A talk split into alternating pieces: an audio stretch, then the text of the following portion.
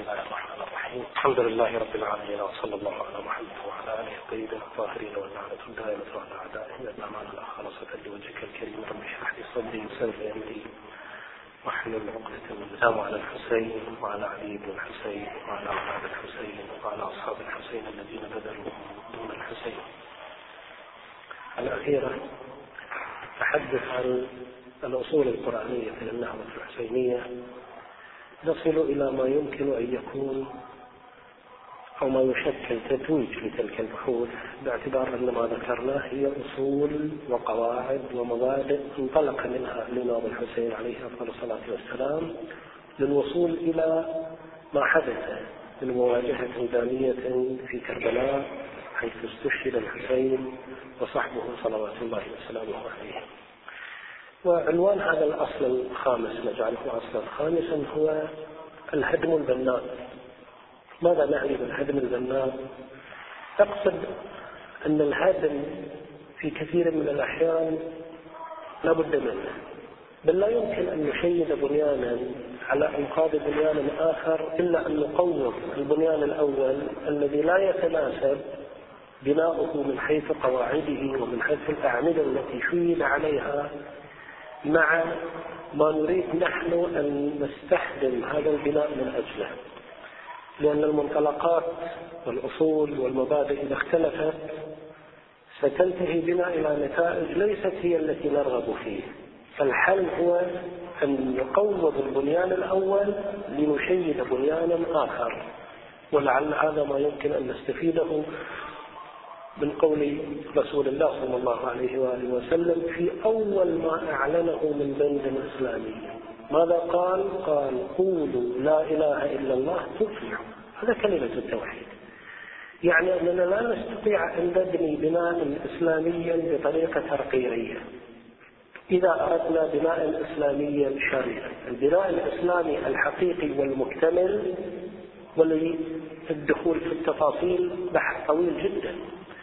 الإمام الحسين صلوات الله وسلامه عليه لأنه لم يكن بصدد إقامة حكم سياسي فقط ولا إقامة مشروع اجتماعي فقط وإنما جاء ليكمل مسيرة جده النبي محمد صلى الله عليه وآله وسلم لإعطاء حلول جذرية الحل الجذري لا بد أن يقوض البنيان السابق تقويضا تاما لنشيد على أنقاضه بناء جديدا قد نبقي بعض ما يمكن الاتفاق عليه. هناك قواعد إنسانية عامة هناك قواعد اتفقت عليها الديانات السماوية كلها. هذا لا نريد أن نقوض الباطل الحق الذي عندهم وإنما نريد أن نقوض عناوين الباطل. بالدخول في هذا الحديث أذكر عدد من المقدمات. المقدمة الأولى هي أن النهضة الحسينية ما حصل في يوم كربلاء إنما هو كما أشرنا إليه فيما مضى حلقة أخيرة في سلسلة حلقات ابتدأ بها أبو عبد الله الحسين صلوات الله وسلامه عليه ومن قبله الإمام الحسن ومن قبله الإمام علي ومن قبله رسول الله محمد صلى الله عليه وآله. بل هي امتداد للأنبياء. لذلك نحن نقرأ في الزيارة ونقول السلام عليك يا وارث آدم. ثم نتسلسل في وراثة الحسين للأنبياء بمعنى نريد أن نرسل إشارة لنا وللآخرين أننا أمام ظاهرة نبوية. ليست ظاهرة شخصية تتمثل في شخص اسمه الحسين بن علي عليه أفضل الصلاة والسلام. وهذا أحد دواعي إصرارنا على إحياء ذكرى عاشوراء. لأننا لسنا أمام حدث تاريخي حصل وانتهى. وإنما أمام صيرورة صيرورة مستمرة. نريد أن نبدأ من الألف لننتهي بها إلى الياء. هذا ما أراد الله عز وجل من الحسين وممن سبقه وممن سيتلوه أن يسيروا على نفس هذا المنهاج فإذا ما حصل من مواجهة عسكرية بيانية في يوم عاشوراء إنما هي حلقة. استشهد فيها الحسين وكل من ساهم معه من رجالات تلك النهضة المباركة إلا من تعلقت مشيئة الله عز وجل أن يبقى وهو خصوص الإمام السجاد صلوات الله وسلامه عليه مع من بقي من المسلمين هذه مقدمة. المقدمة الثانية هي أن كلا الطرفين اللذين شاركا في تلك المواجهة كان له هدف شامل كان مشروعا شاملا بمعنى أنه كان مشروعا إلغائيا وإقصائيا بمعنى الكلمة يعني ذروة التصادم. لأن لا يمكن أن نجمع بين هذين المشروعين. هكذا بلغ الإمام الحسين صلوات الله وسلامه عليه بلغ حتى شخص فيه أن هذا المشروع بمعانيه الفعلية لا يمكن التعايش معه. الطرف الآخر أيضا وجد في الحسين صلوات الله وسلامه عليه خصما لا بد من تصفيته فكانت قمة التصادم بين هذين المشروعين. فما دام كل طرف يريد أن يلحق أو يسحق ويمحق الطرف الآخر بما يعرف في الأدبيات العربية بالنصر والهزيمة. كان كل طرف يقصد أن يحقق النصر في أجلى صوره ويلحق الهزيمة بعدوه بأجلى صوره المقدمة الثالثة هي أن عنوان النصر والهزيمة عنوان مرن ليس عنوانا ثابتا في كل الحالات. قد يكون النصر في بعض الحالات يتحقق بعدد من القتلى لكنه في مورد آخر لا يكفي فيها هذا العدد. في بعض الأحيان ينتصر طرف على طرف بمجرد أن يقتل شخص من المعسكر الآخر. لكن في بعض الأحيان يقتل أغلب المعسكر الآخر ومع ذلك لا تتحقق حالة الانتصار التي يرغب فيها هذا الطرف أو ذاك. هذه ناحية. الناحية الثانية هي أننا لا نستطيع أن نقصر عنوان الهزيمة والنصر على أبعادها المادية خصوصا في مثل هذه المشاريع. تلك المواجهة التي حصلت في كربلاء لم تكن مواجهة مادية بحتة وإلا بالحسابات المادية لا يعقل أن تتحقق الغلبة لمعسكر الإمام الحسين صلوات الله وسلامه عليه بالحسابات العادية على الطرف الآخر. 120 من المقاتلين ما ما بلغت قوتهم في العادة. لا يلحقون الهزيمة بمعسكر. احتشد فيه ثلاثون ألف غير من أعدت عدتهم للحركة إليه. فبالمنطق المتعارف تعتبر العملية عملية خاسرة من معسكر الإمام الحسين. لذلك نتساءل لماذا هذا الإصرار من الإمام الحسين صلوات الله وسلامه عليه على المواجهة؟ وكيف أن الطرف الآخر وقع في وهم كبير بأنه حسب أن مجرد قتل الحسين وتصفيته صلوات الله وسلامه عليه ومن معه كافية بأن تلحق الهزيمة بمعسكر الحسين وتحقق الانتصار لهم حتى أن الشاعر استهزأ بهم وقال ظنوا بأن يزيدهم قتل الحسين لكنما قتل الحسين يزيدهم. الذي غلب الحسين. مع أن الحسين بالحسابات المادية قتل والحسين صلوات الله وسلامه عليه استشهد والحسين صلوات الله وسلامه عليه مورس في حقه أبشع صور الإيذاء والعذاب بما لا يتصوره أحد. كيف نقول أن الغلبة للإمام الحسين تحققت؟ مع ملاحظة ما ذكرناه من المعايير المادية والمعنوية. أولا أو أولا وثانيا ثالثا يجب أن نلاحظ عنصر الزمن. في بعض الأحيان المعارك يلحظ فيها بعد الزمن خصوصا في مثل هذه المعركة. مسألة الزمن على أقل التقادير من طرف الإمام الحسين كان ملحوظ عنصر الزمن فيها. لأن الإمام الحسين صلوات الله وسلامه عليه كما قلنا لم يلحظ البعد المادي في المواجهة وإنما كان يهمه معالم المشروع تتوضح. لذلك كان قد اعتمد عددا من الوسائل سبقت عاشوراء وفي أثناء عاشوراء وفيما تلا عاشوراء. كان هناك سلسلة من الوسائل الإجرائية اعتمدت الغرض الرئيسي منها كان التعريف بحقيقة الثورة وبأهدافها والنهضة وبأسبابها ومبرراتها وبما سيترتب عليها من النتائج وهذا ما حصل. إذا أضفنا إلى هذا المعنى أن منطق النصر في القرآن الكريم ونحن نتحرك في سياق المنطق القرآني لقراءة النهضة. النصر في الإسلام ليس أن يغلب فلان فلانا بأن يقتله ويسحقه. النصر في منطق الإسلام هي أن يكون منطق هذا الإنسان منطق حق ومنطق الطرف الآخر منطق باطل. هنا نسميه انتصار. الله سبحانه وتعالى يقول وما النصر إلا من عند الله. فإذا لاحظنا أن الله عز وجل خير لا يصدر منه إلا الخير. أشكال الغلبة المادية التي يتمكن فيها الأشرار من الأخيار ممن هم أنبياء أو في مرتبة أنبياء وأولياء. لا يعقل أن يقال بأن الله نصر فلان الظالم على فلان المظلوم. الله لا ينصر الظالم على المظلوم. الذي تحقق إذا بمنطق القرآن لا نسميه ناصر. لا نسميه غلبة لأن واقع النصر وما النصر إلا من عند الله. بل يقول وما رميت إذ رميت ولكن الله رمى. ويقول إن ينصركم الله فلا غالب لكم إلى غير ذلك من الآيات التي تؤكد على أن النصر هو نعمة وقيمة مضافة تضاف للمنتصر. إذا كان الغالب ماديا ليس من المحقين لا يسمى في لغة الإسلام منتصر حتى أن يزيد عليه اللعنة لما سأل الإمام السجاد عليه أفضل الصلاة والسلام الغالب من؟ قال انتظر وقت الأذان فإذا سمعت الأذان تعرف من الذي انتصر. لأن أهداف المشروع الأموي كانت هي سحق الإسلام وتدمير الدين الإسلامي في جوهره. قد يبقون على شكله لكن في جوهره أرادوا أن يفرغوه من محتواه. فالذي غلبه هو الإمام الحسين صلوات الله وسلامه عليه. المنطق القرآني يؤكد باعتبار أن معركة كربلاء وما حصل في كربلاء يجب أن لا يقرأ في تلك الحقبة الزمنية فقط لأن لا يزال. والواقع أن عاشوراء لم تنتهي بإسدال الستار وبغروب شمس يوم العاشر. لعل المعركة هناك ابتدأت ولم تنتهي.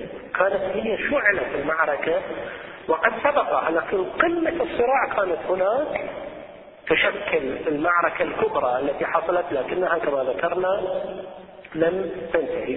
في جولة من جولات الحرب انتهت لكن الحرب يقولون المعركة قد يكسبها طرف لكن الحرب بعد لم تنتهي. المهم الغلبة في الحرب مو في المعركة. المعركة ممكن أن يحصل شكل أو بآخر. الله سبحانه وتعالى يقول يعطينا وعد ولقد كتبنا في الزبور من بعد الذكر أن الأرض يرثها عبادي الصالحون. فما دام الحسين صلوات الله وسلامه عليه من عباد الله الصالحين فإن الوعد الإلهي الذي سيتحقق في يوم ما سيشمل الحسين صلوات الله وسلامه عليه كما سيشمل أول نبي بعثه الله عز وجل في الدنيا.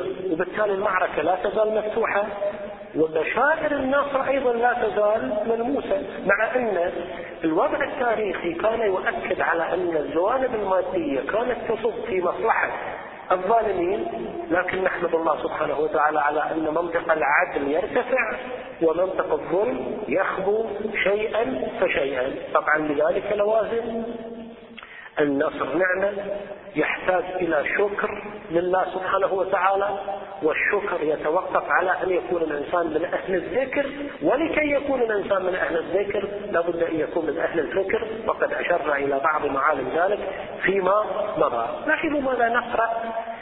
أو نقرأ قول الحوراء زينب صلوات الله وسلامه عليه في خطبتها الحصناء تنبه يزيد إلى المنطق الذي ينبغي أن يحكم على أساسه بما جرى في كربلاء وما تلا كربلاء تقول عليه السلام ولتردن على رسول الله صلى الله عليه وآله بما تحملت من سفك دماء ذريته. تقول هذه جولة. لم تنتهي المسألة وانتهكت من حرمته في عترته ولحمته حيث يجمع الله شملهم ويلم شعثهم ويأخذ لهم بحقهم. ولا تحسبن الذين قتلوا في سبيل الله أمواتا. بل أحياء عند ربهم يرزقون. وحسبك بالله حاكما وبمحمد خصيما وبجبرائيل ظهيرا. وسيعلم من سول لك ومكنك من رقاب المسلمين أن بئس للظالمين بدلا وأيكم شر مكانا وأضعف جندا. هذا المنطق منطق غلط منطق انتصار. حتى في الجولة الأولى لا يعد الحقيقة انتصار الذي حصل للمعسكر الأموي إلى أن تقول عليه السلام فإلى الله المشتكى وعليه المعول. هنا تحدد أهداف الطرف الآخر. مثل ما يعني المعارك التي تمر علينا في أيامنا. هذه لاحظوا كيف يحاول العدو أن يغير معادلات الانتصار والهزيمة. ما حصل في عدوان تموز من قبل إسرائيل. حاولوا أن يطبلوا على أن الانتصار لهم مع أن الحقيقة أن الذي انتصر من والذي انتصر من؟ يجب أن نحدد الأهداف على أساس تلك الأهداف نقول أن هؤلاء انتصروا وهؤلاء انكسروا. بحمد الله الذين انتصروا كانوا هم المحقين أما أهل الباطل. وإن كان هناك إيذاء كان هناك ضحايا كان هناك شهداء لكن مع ذلك الغلبة كانت لمصلحة هؤلاء. فتقول عليه السلام فإلى الله المشتكى. وعليه المعول فكد كيد واسع سعيك وناصب جهدك فوالله لا تمحو ذكرنا ولا تميت وحينا ولا تدرك أمدنا ولا ترحم عنك عقلا فإذا الهدف الذي كان يتحرك فيه المشروع الأموي كان هدفا جذريا هدف هدف يشتمل ويستقطن استقن الإسلام من جذوره من خلال تصفية عترة النبي صلى الله عليه وآله. لكن مع ذلك لم يحصل هذا المعنى. ثم توعده عليه السلام وهل رأيك إلا فلد وأيامك إلا عدد وجمعك إلا بدد يوم ينادي المنادي ألا لعنة الله على الظالمين. فإذا المعركة ممتدة ليست معركة صغيرة ثم تختم فالحمد لله الذي ختم لأولنا بالسعادة والمغفرة ولآخرنا بالشهادة والرحمة ونسأل الله أن يكمل لهم الثواب ويوجب لهم المزيد ويحسن علينا الخلافة إنه رحيم ودود وحسبنا الله ونعم الوكيل. هذه مقدمات من الضروري أن نستحضرها أن نستوعب كيف أن الانتصار مع كل تلك المأساة والفجائع التي حصلت كيف أنها كانت لمعسكر الحسين صلوات الله وسلامه عليه وليست لمعسكر الطرف الآخر. بعد هذه المقدمات أستعرض بعض المحاور المحور الأول هي أن الإمام الحسين صلوات الله وسلامه عليه في مشروعه الهدمي البنائي كان يريد أن يقوم مشروع ليرسي قواعد مشروع. كان محكوما بشيء يمكن أن نقول أنه السنخية بين العمل والعامل. في منطق القرآن ليس مسموحا للمسلم أن يفعل أي شيء للحصول على أهدافه. فإذا كانت الأهداف مشروعة كانت الوسائل مشروعة بشكل ألزم فالغاية لا تبرر الوسيلة. القرآن ماذا يقول؟ قل كل يعمل على شاكلته مطلوب من المسلم ماذا؟ اتقوا الله وقولوا قولا سديدا. إن الله في آية أخرى إن الله يحب المحسنين. في آية أخرى وأحسن كما أحسن الله إليك. فالمطلوب من المسلم أن يكون من أهل الإحسان. في قوله وفي فعله وقبل هذا وذاك في فكره وتدبيره. يجب أن يحسن التخطيط يجب أن يحسن قراءة الواقع والحكم عليه يجب أن يحسن امتلاك الوعي المناسب وهذا ما فعله صلوات الله وسلامه عليه في هذا المعنى. زين. هذه السلخية بين العمل والعامل كانت تفرض على الإمام الحسين وعلى معسكره أن يتوقفوا عن القيام بإجراءات معينة. وهذه سنة كانت سابقا حاصلة في صفين حينما تمكن أمير المؤمنين صلوات الله وسلامه عليه من مشروعة النهر. طلب منه بعض أصحابه أن يقطع الماء عنهم عن معسكر معاوية. لكن الإمام نهاهم عن ذلك لأن هذا من الحقوق العامة. يعني ما كيف يكون عليا إذا انتصر بوسائل غير مشروعة علي عليه أفضل الصلاة والسلام ومن يسير بسيرة علي لا يمكن أن يكون منتصرا لو أنه استخدم وسائل غير شرعية طبعا قد تفوت على المحق بعض الفرص مثل هذه الأشكال من الورع ومن التقى أمير المؤمنين عليه السلام يقول وهو أستاذ الإمام الحسين وأستاذ هذه المدرسة قد يرى الحول الكل وجه الحيلة ولكن دونها حاجز من تقوى الله. مشكلة وهذا ما ينسب أو يروى عن مسلم حينما طلب منه أن يقتل ابن زياد في بيت خالد بن عروة قال روينا عن رسول الله الإيمان قيد الفتح. ما يمكن يعني إذا دخل في بيتك ضيفا عائدا لمريض لو أنك أجهزت عليه في هذا إخلال بالقواعد.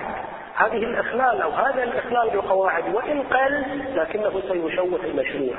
فالإمام صلوات الله وسلامه عليه كان محكوم لذلك كانت فرص تحركه في ظن بعض القاصرين محدودة لكنها في منطق الحسين عليه أفضل الصلاة والسلام وإن كانت مؤذية على المدى القصير لكنها تصب في مصلحة المشروع على المدى البعيد. لكن إذا قلبنا الصفحة وأردنا أن نقرأ الوسائل التي اعتمدها المشروع الأموي ويجب طبعا هذا إذا غضبنا الطرف عن أن هذا المعسكر الذي خاصمه جيش بني أمية هو الحسين صلوات الله وسلامه عليه. ليس شخصا عاديا. يعني إذا كنا أمام إنسان عادي يجب علينا أن نراعي سلسلة من القواعد الأخلاقية.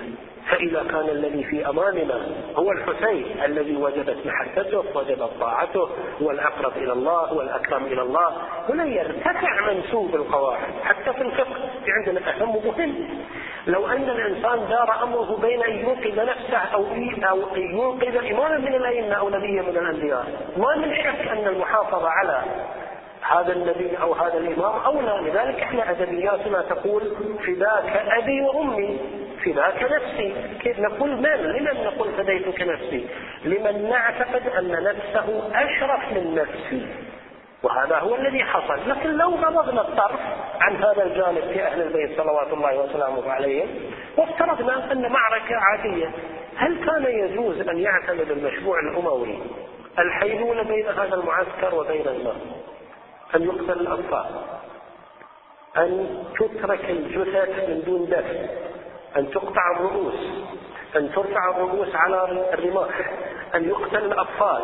أن يصبى. مسلمون يصبون لأول مرة في تاريخ الإسلام بعد كل تلك التأديبات والتعليمات التي جاءت من رسول الله فإذا القوم يرجعون إلى جاهليتهم الأولى.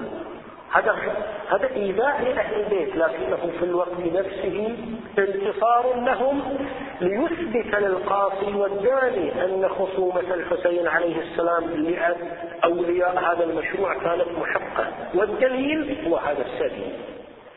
هذا المشروع أو هذه الجريمة التي ارتكبها هؤلاء يظنون أنهم يريدوا أن يثبتوا أنهم غالبون. نعم غلبوا.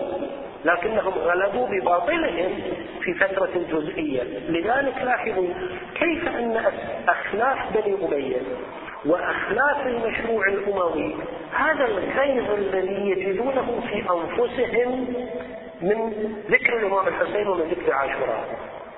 ليش يقول أيها الشيعة لماذا هذا الإصرار على إحياء ذكر الحسين؟ نعم أنا أريد أن أقول أن هذه الصفحة يجب أن لا تطوى من تاريخ المسلمين. لنعرف من المحق ومن المبطل. أما إذا طوينا هذه الصفحة ونقول عفى الله عما سلف اختلفت علينا الأمور فلم نعد نعرف أن عاشوراء يوم جريمة ارتكبها المجرمون أو يوم انتصار حصل من قبل هؤلاء إجحاف وإيذاء لهؤلاء. لذلك هذه النفوس تضيق من قبل هؤلاء على مثل هذه المراكز هذا محور المحور الثاني. هو أن الإمام الحسين صلوات الله وسلامه عليه الذي كان محكوما بسلسلة من القيم من أين استقى هذه القيم التي تشكل العنوان العريض للمشروع الحسيني الذي أقدم على الذهاب إلى كربلاء وهو يعلم لن يخالفه شك في أنه مقتول في هذه المعركة ومع ذلك ليقول لو لم أجد مأوى ولا ملجأ لما بايعت يزيد بن معاوية. فالمعركة كانت معروفة والنتائج محسومة سلفا ما هي؟ المحور لأننا نقول أن الحسين صلوات الله وسلامه عليه لم يكن صاحب مشروع مستقل بعيدا عن مشروع أبيه وعن مشروع جده وعن مشروع الأنبياء الذين بعثهم الله سبحانه وتعالى. كان لابد أن نقول أن الغرض الذي من أجله لهذا الحسين عليه السلام هي إخراج الناس من الظلمات إلى النور. هذا هو العنوان الحديث. داخل هذا العنوان يمكن أن نذكر مهام كثيرة وهي في الحقيقة تفصيل لما أجمل ليست مهام مستقلة عن إخراج الناس من الظلمات إلى النور لكنها تفريع شكل من أشكال التفريع. لاحظوا عنوان إخراج الناس من الظلمات إلى النور هذا الله سبحانه وتعالى وصف به نفسه. فيقول الله ولي الذين آمنوا يخرجهم من الظلمات إلى النور. هذا دور الحق سبحانه وتعالى. ألف لام را كتاب أنزلناه إليك لتخرج الناس من الظلمات إلى النور. والفارق بين التعبيرين هو أن الله عز وجل لما بعث الأنبياء غرض إخراج جميع الناس. لكن الذين يستجيبون لهذه الدعوة الصالحة إنما هم المؤمنون. مثل ما نقول هدى للمتقين. وإلا في الواقع هو لتخرج الناس من الظلمات إلى النور. الظلمات الشاملة في كل جانب. ظلمات العقل ظلمات النفس ظلمات الجهل ظلمات التخلف الظلمات الاجتماعية السياسية الاقتصادية وما أكثرها. إلى نور واحد هو نور التعبد لله عز وجل نور البصيرة. هذا المعنى الأول. ثاني النبي صلى الله عليه وآله وسلم أيضا وصف بأن هذا هو دوره. ودور النبي هو تكليف أو مهمة كلف بها من قبل الله. لا يعقل أن يكون الله عز وجل هذه صفته للناس ثم يكون لرسول الله وظيفة أخرى غير تلك الوظيفة الأساسية. وإنما تصب في مصلحة ذاك المشروع العام. ماذا يقول الله عز وجل؟ هو الذي ينزل على عبده آيات بينات ليخرجكم من الظلمات إلى النور. وإن الله بكم لرؤوف رحيم. هذا عنوان. هناك شيء أيضا محطة نقف عندها هي أن الخطر المحدق بالناس ليس خطرا جزئيا لنستهين به ونكون من أهل الكسل والفشل. بحيث يكون مسألة أو ما بعث من أجله الأنبياء شيء يأتي في درجة ثانية من الأهمية بل هي الأولوية المطلقة. الأولوية التي لا ينبغي لأحد أن يجعلها في المرتبة الثانية والثالثة والرابعة فضلا عن أن يكون ما بعدها. ليش؟ لاحظوا قول الله عز وجل ماذا يقول؟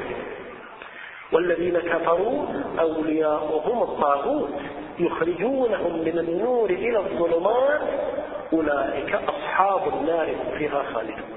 فالعاقبة التي سينتهي إليها الناس الواقعون في الظلمات نتيجة جهد الطاغوت وأفراد الطاغوت ليست خطرا صغيرا ولا جزئيا وإنما هو خطر شامل يحتاج للإنسان أن يتحفظ عليه كثيرا هذا العنوان العريض كيف ترجم في مقام التفريع كيف ترجم؟ هنا عدد من المهام نذكر منها ستة كما تأتي في القرآن الكريم. المهمة الأولى تعريف الإنسان بنفسه وإلقاء الحجة عليه. ولذلك في كربلاء شواهد كثيرة جدا على الإسهاب من الإمام عليه أفضل الصلاة والسلام ومن أصحابه في إلقاء الخطب ليش هذا الإلقاء الخطب معركة تسل فيها السيوف وتنتهي. لا هناك مهمة هناك مهمة أن يقول الإمام عليه السلام لأولئك إن كان فيكم من يرجو الخير لنفسه فها هو الخير ماثل بين أيديكم. إن كان هناك أحد لا يعرف يعرفه. إن كان هناك أحد يرجى له الخير فها هو الخير بين أيديكم. ليش؟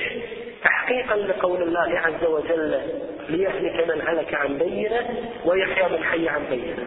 ولئلا يكون للناس على الله حجة بعد الرسل. هذا دور مسلم. لاحظ في هذا المقام عدد من البنود ذكرت في القرآن الكريم والسمات والصفات. الصفة الأولى أو المهم الشيء الأول في هذا الباب الأمر الأول. الله سبحانه وتعالى عرف الإنسان بأنه خليفته. فقال إني جاعل في الأرض خليفة. وحينما يوصف الإنسان بأنه خليفة فإن لهذه الخلافة استحقاقات.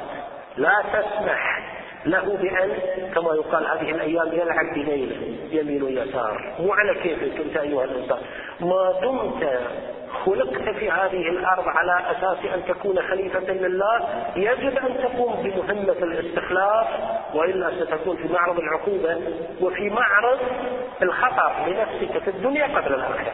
هذا أول. الأمر الثاني يدخل أيضا في هذا السياق هي أن الإنسان تقبل عنوان الاستخلاف ليس أن الله عز وجل جعل الإنسان خليفة حتى تكون المسألة قهرية وجبرية. لا صحيح هو قال إني جاعل في الأرض خليفة. لكن الإنسان بفطرته لديه القدرة وعمليا تقبل هذا العنوان بما من الله سبحانه وتعالى عليه من الإمكانات يقول الحق عز وجل إنا عرضنا الأمانة على السماوات والأرض والجبال فأبين أن يحملنها وأشفقن منها وحملها الإنسان.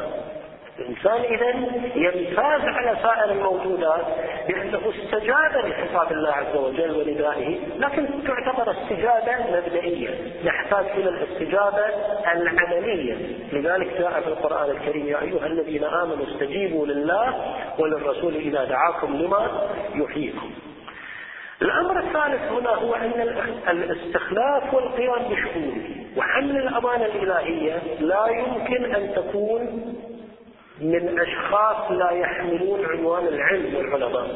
فإن الله عز وجل يقول قل هل يستوي الذين يعلمون والذين لا يعلمون. ويقول في موضع آخر إنما يخشى الله من عباده العلماء. والخشية هي الحكمة. الخشية هي تحقيق عنوان الخلاف. الخشية تعني أن يسير الإنسان على الصراط المستقيم كما أراد الله له أن يسير على هذا الصراط. الأمر الرابع هو أن الناس ليسوا سواء في هذه الاستجابة. فاحتماليات وإمكانيات الإخفاق هي الغالبة للأسف الشديد، لذلك الآية تقول وقليل من عبادي الشكور. وآية أخرى تقول وما أكثر الناس ولو حرصت بمؤمنين فما دام أنت خليفة أيها الإنسان وما دمت حاملا لأمانة الله عز وجل وما دام متاح لك أن تكون من أهل العلم فاسألوا أهل الذكر إن كنتم لا تعلمون. عليك أن لا تخفق أولا وعليك أن تكون من أهل الصفوة والصفاء لكي تكون من أهل القلة من الشاكرين. وهنا يمتاز أصحاب الحسين ليكون درسا لنا أن هذه الامتيازات التي حصلت للحسين عليه أفضل الصلاة والسلام شاركه في جزء منها أصحابه الخلص فنقول مثل ما نزور الحسين نزور أصحابه ونقول السلام عليكم يا أصفياء الله وأوداءه الحسين شوفوا السلام عليك يا وارث آدم صفوة الله. ومع ذلك نقول لأصحابه السلام عليكم يا أصفياء الله. وأوداءه يعني أنك أنت أيها الإنسان العادي قد لا تكون من ذرية الرسول ولا من عترته وليس فينا أحد من الذرية والعترة بالمعنى الخاص بالمعنى المطهرين. وإن كان يحظى كثير منا في شرف الانتساب النسبي لرسول الله لكن عنوان العترة والذرية هذا خاص. بالمعنى المطهر بالمعنى المعصوم لكن هذا لا يعني أنك ستحرم من مثل هذا الخير. لننتهي من هذه الأمور الأربعة؟ أن الإنسان على شفا امتحان كبير جدا.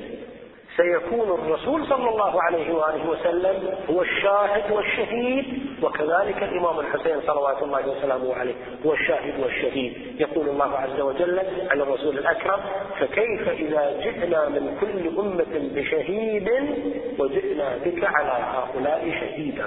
يعني في شهادة من قبل رسول الله على هذه الأمة والآية الأخرى تقول ليهلك من هلك عن بينة ويحيى من حي عن بينه هذه مهمه ومهمة تعتبر أساسية.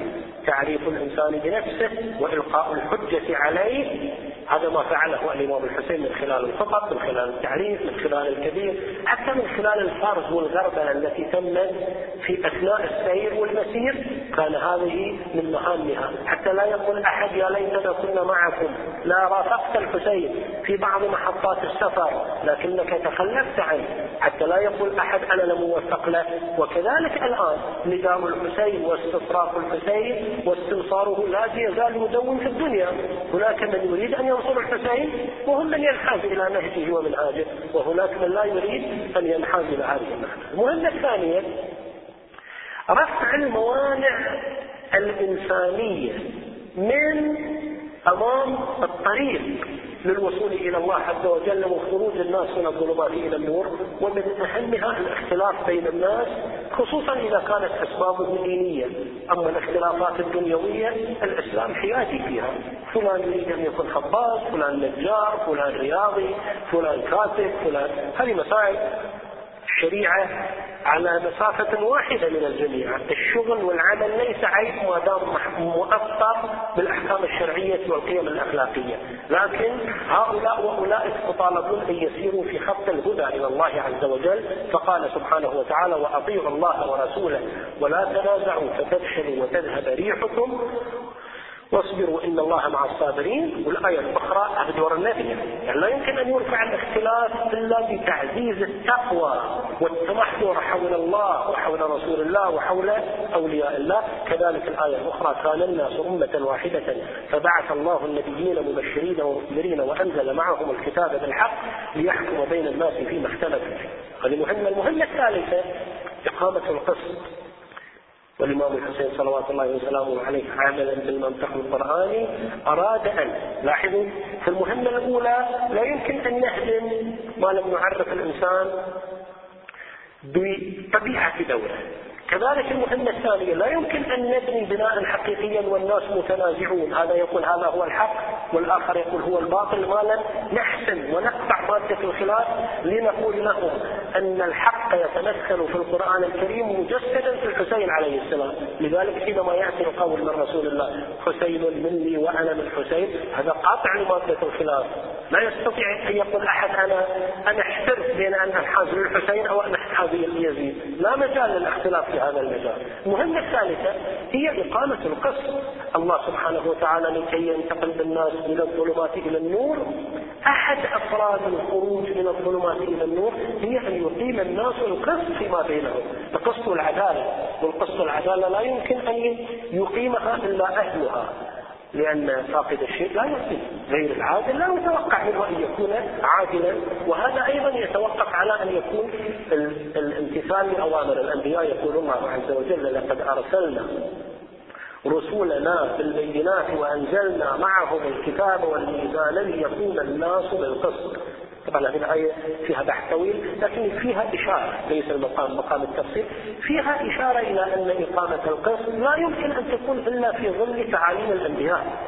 بغير تعاليم الأنبياء يستحيل على الإنسان أن يكون عادلا وأن يكون مقسطا. ليقوم الناس بالقسط وأنزلنا الحديد فيه بأس شديد ومنافع للناس وليعلم الله من ينصره ورسله بالغيب. إن الله قوي عزيز فإذا أحد أشكال نصرة دين الله إقامة القسط. المهمة الرابعة وهي أيضا مهمة أساسية لكي يخرج الناس من الظلمات إلى النور التعليم والتربية. وهذا دور من أدوار الأنبياء والحسين امتداد لهؤلاء ومن خلال نهضته المباركة سعى ليربي الناس وليعلمهم ما لم يكونوا يعلمون. وأشرنا فيما مضى ليس المقصود هو التعليم بالقراءة والكتابة وإنما هو معنى ومفهوم أعمق من ذلك بكثير فإن الله عز وجل يقول هو الذي بعث في الأميين رسولا منهم يتلو عليهم آياته ويزكيهم ويعلمهم الكتاب والحكمة وإن كانوا من قبل لفي ضلال مبين. والآية أيضا فيها إشارة إلى أن الظلمات التي أراد الله من الناس أن يخرجوا منها إلى النور الذي أراد أن يوصلهم إليه وهو ذاته الله نور السماوات والأرض لا يمكن لأحد أن يصل إليه إلا من خلال الأنبياء ومن خلال الأئمة عليهم أفضل الصلاة والسلام والنهضة الحسينية أرادت أن ترسل هذه الرسالة لتدوي بين الناس أن لا يمكن أن تقيموا العدالة لا يمكن أن تحققوا لأنفسكم المصلحة لا يمكن أن تتربوا وتتعلموا على ما يريد الله وتخرجوا من الظلمات إلى النور إلا من خلال اتباع الحسين عليه أفضل الصلاة والسلام.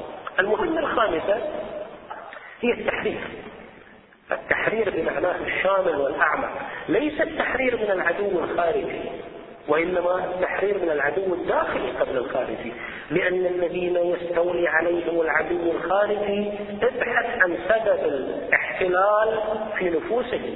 ليس في الخارج ليست المسألة مسألة قلة أسلحة عند هذا الطرف أو ذاك وإنما هو أمر داخلي يستدعي الإنسان أن يقبل ظلم الظالم. ولذلك إحنا في الآية تقول اللهم إني أعوذ أو الدعاء اللهم إني أعوذ بك من أن أظلم أو أظلم. أن أضل أو أو أو أضل يعني تضل أو يضل أو يضل الآخرين. فهناك شيء في الداخل. فإن الله عز وجل لا يغير ما بقوم حتى يغيروا ما بأنفسهم. وين هذه ال ال ال الاحتلالات الداخلية والأخطاء الداخلية؟ الفكر الجاهلي المعشش النفسيات الجاهلية لذلك جاء رسول الله صلى الله عليه وآله ليضع عنهم إصرهم والأغلال التي كانت عليهم هذه أحد مهام الرسول صلى الله عليه وآله. المهمة السادسة وهي تاج كل هذه المهام وتتويج لكل هذه المهام وصولا إلى تحقيق خروج الإنسان من الظلمات إلى النور هي أن يكون الناس من الموحدين. والحسين عليه أفضل الصلاة والسلام في هذه النهضة المباركة. وجد أن الناس صاروا بصدد عبادة بني أمية من حيث لا يشعرون وهذا ما كان بنو أمية يسعون إليه. لما حصلت وقعة الحرة لما انتفض أهل المدينة. على ماذا أخذ؟ قائد الجيش بيعة أهل المدينة على أن يكونوا عبيد لبني أمية. صحيح هي عبودية ظاهرة لكن في الواقع هو يريد منهم لا يريد أن يملك أجسادهم وإنما أراد أن يملك عقولهم ونفوسهم. تماشيا مع منطق فرعون الذي قال أنا ربكم الأعلى. الفارق بين فرعون وغير فرعون أن فرعون نطق والفراعنة المتأخرين يمارسونها عمليا. لا تستطيع. لذلك في مثل في أهل الخليج يقولون الشيوخ أبخص. الشيوخ أبخص معنى خلاص جمد عقلك ونفسك إذا حكم الشيوخ يقصدون الحكام مو شيوخ شيوخ الفقه. يعني إذا حكم الحاكم وجب على الناس أن يطيعوه لأن لا يعقل لا يعقل. يعني حتى في الهلال كل الحسابات كل الشهود تؤكد على أن الهلال لا يرى خلاص حكم القاضي وعلينا أن نتبع. في الآية ماذا تقول؟ ولقد بعثنا في كل أمة رسولا أن اعبدوا الله واجتنبوا الطاغوت. والطاغوت هو كل من عبد إلى جانب الله عز وجل أو من دون الله. سواء سميناه هبل سميناه اللات سميناه العزى أو أي اسم آخر أردت أن تضعه هذا يعتبر عبادة من دون الله عز وجل. والآية القرآنية تقول ما تعبدون من دونه إلا أسماء سميتموها أنتم وآباؤكم ما أنزل الله بها من سلطان. إن الحكم إلا لله. أمر أن لا تعبدوا إلا إياه. ذلك الدين القيم ولكن أكثر الناس لا يعلمون. هذا كان أحد أسباب تفويت تصدي أمير المؤمنين للخلافة عليه السلام حينما أرادوا أن يبايعوه على كتاب الله وسنة الرسول. وسنة الشيخين. ليش تقيدون بسنة الشيخين؟ هي كتاب منزل من عند الله عز وجل حتى نلتزم بها. هذه عبادة من دون الله لا تخرج الإنسان من الملة لكنها تسلب جاء الإسلام من جوهره وبالتالي لم يجد النظام الحسين عليه أفضل الصلاة والسلام في تقويض هذه الثقافة إلا أحد وسيلتين أساسيتين. الوسيلة الأولى الأمر بالمعروف والنهي عن المنكر وقام بذلك خير قيام. لكن لما لم يجد بدا شحذ سيفه وانتشق حسامه وحصلت تلك المواجهة الدامية. وهذا درس لنا في أن على الإنسان أن يكون مبدئيا قرآنيا يتعامل مع مثل هذه المبادئ على أنها قرآن نازل من عند الله والحق أحق أن يتبع. أسأل الله سبحانه وتعالى أن يجعلنا وإياكم ممن يستمع القول فيتبع أحسنه. السلام على الحسين وعلى علي بن الحسين وعلى أصحاب الحسين الذين بذلوا وهجهم دونه وصلى الله على محمد وعلى آله الطيبين الطاهرين.